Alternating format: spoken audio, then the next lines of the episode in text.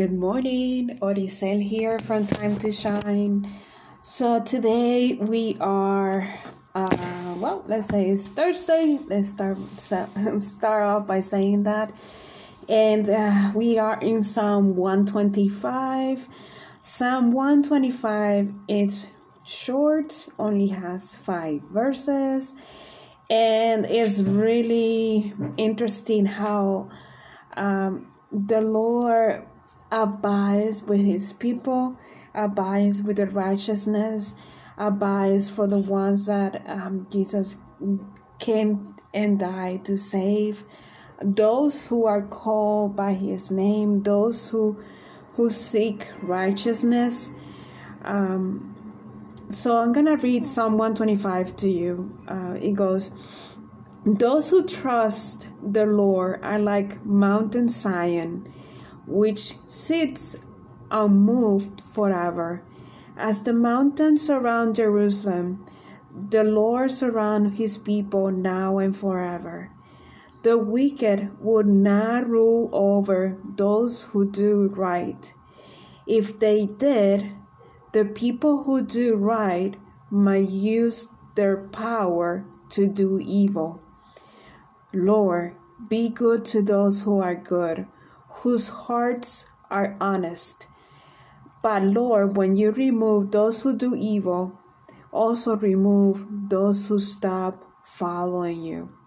Let there be peace in Israel. So, as you can see, let's start off on, on verse 1. Trust, those who trust in the Lord are like Mountain Zion. So, uh, I'm going to read out into verse 2 which sits unmoved forever. As the mountains surround Jerusalem, the Lord surround his people now and forever. So I was reading, uh, reading again through the commentary, and um, it, it, points out, you know, an interesting point that uh, Mountain Zion is not the tallest, and, and it doesn't sit um, it's not the tallest, I should say, and that there's surrounding hills and mountains around it.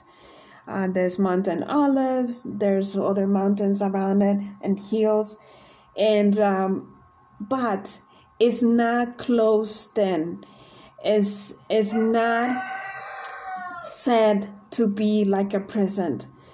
It is enough. There's enough flow for people to move around. You know, but the main focus is to be steadfast, to be uh, strong in the Lord. Because God would allow winds to move within the mountains, but He would not allow those mountains to shake up the people to the point where they would uh, do wicked. Um, that's on verse 3 the wicked things or um, also the other um, uh, example that i read is that you know a, an instrument or person that that plays the lute he, the player would not allow the string to be um, loose too loose. And also it would not allow it to be too straight or yeah too straight or else it will break. So it's the same with our faith you know god um, he's surrounding us and things come into our lives right? He allows those pressures he allows those uh, testing of our faith as he talks i believe is in um, peter first peter uh, he or Peter or James, I can't remember exactly. I apologize, but it talks it talks about the testing of our faith. So He would allow those winds to come in. He would allow um, the the strings of our instrument of our lives to be loose and tight at the same time, to be just perfect. For when those um, difficult times that come in, uh, when we strung the string or when we um, do the things that or, or you know when those uh, shaky moments in our lives come that we will be steadfast and unmoved like mountain zion that we will step we will stand strong in him that we will say nope this is this is not it you know i i trust in the lord with all my heart. I know the living god. I know and i know where i stand. I know these wings are coming to try to blow me over or that the strength might be a little loose and shaky and cannot function well on my strength in life. But i would not let um, those strings be loose enough that would not allow me to play life that would not allow me to to do my best in life to perform at the level that god wants us to perform our faith it says to to work our faith in the word of god and you know when things shake us up when things and difficulties come our way is the testing of our faith. So when those moments come, it's just a blessing. I heard many times that, you know, we as Christians, we move up into different levels. We move up into different um, uh, stands or steps in, you know, as you walking into uh, a stairs so you're a different step on, on the ladder and as you're testing or your faith your life is tested you move up in the ladder.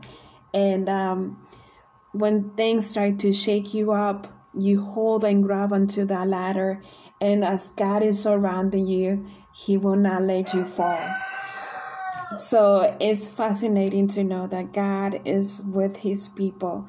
And also want to point out on verse um, 4 and 5, it says, Lord, be good to those who are good, whose hearts are honest. But Lord, when you remove those who do evil, also remove those who stop following you.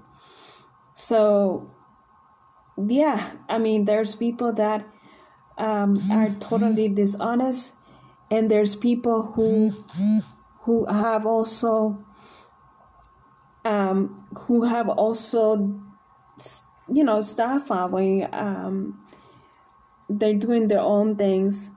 Um, he you know this psalmist is asking for them to be removed because perhaps they are lukewarm as well. Ah yes this is the part that i want to point out on verse 3 um, the wicked will not rule over those who do right. If they did, the people who do right might all might use their power to do evil. So as you can see, we are weak. You know, if you put us together uh, with a with bad apples, we might get rotten as well. You know, and do evil as well. Um, so we are weak, you know, on the same point that things can tempt us and we can do, we can all go on our own uh, selfish desire and do things that are not good on God's side. So, um, yeah, I mean, uh, if you uh, i believe it's a psalm as well. I forgot which psalm. I, I totally apologize that i don't have the psalms. But there's a psalm that talks about when you are in good counsel um, you know you you would do well you know you would you you would do well um, something like that it talks about i don't know literally how it uh, goes but when you are around good people who have a good character, who have a strong faith, you will not fall. You would stand strong and you would do what is right. You would do what is um, good in God's sight. And um, yeah, but when you are surrounded uh, with wicked, you just do what they are doing, you know, and, and it's just nature. It's just uh, normal things. I, you start imitating and copying things that are not um, the best for your best interest or the best interest of others around you. So I'm gonna leave it there. Oh yes, in the last uh, sentence it says, or the last phrase it says, "Let there be peace in Israel." Uh, you know, I also learned today that you know, uh, shalom is means peace, right? But it also is referring to to Israel to Jerusalem. Jerusalem is uh, is for is there to to say shalom and peace, you know, and and Israel, we are to pray for the peace of Israel. We are to pray for people of God and surround ourselves with godly people and do the things that um, that God wants us to do because He's surrounding us. He is there to lift us up. He is there to to help us move around in this earth to do what we want to do, but also to be focused on Him. Um, to not let the things of this world grab, attach, or detach us to the point where we forget to do what is right. So, uh, well, yeah, and also point out as he it talks about in this um, psalm is that things and trials will come our way, but they are just the testing of our faith, the testing of how uh, firm and unmoved we are as, as mountain Zion's that we are in Christ Jesus. So I'm gonna leave it there. Have, I hope you have a wonderful Thursday. It's almost the weekend.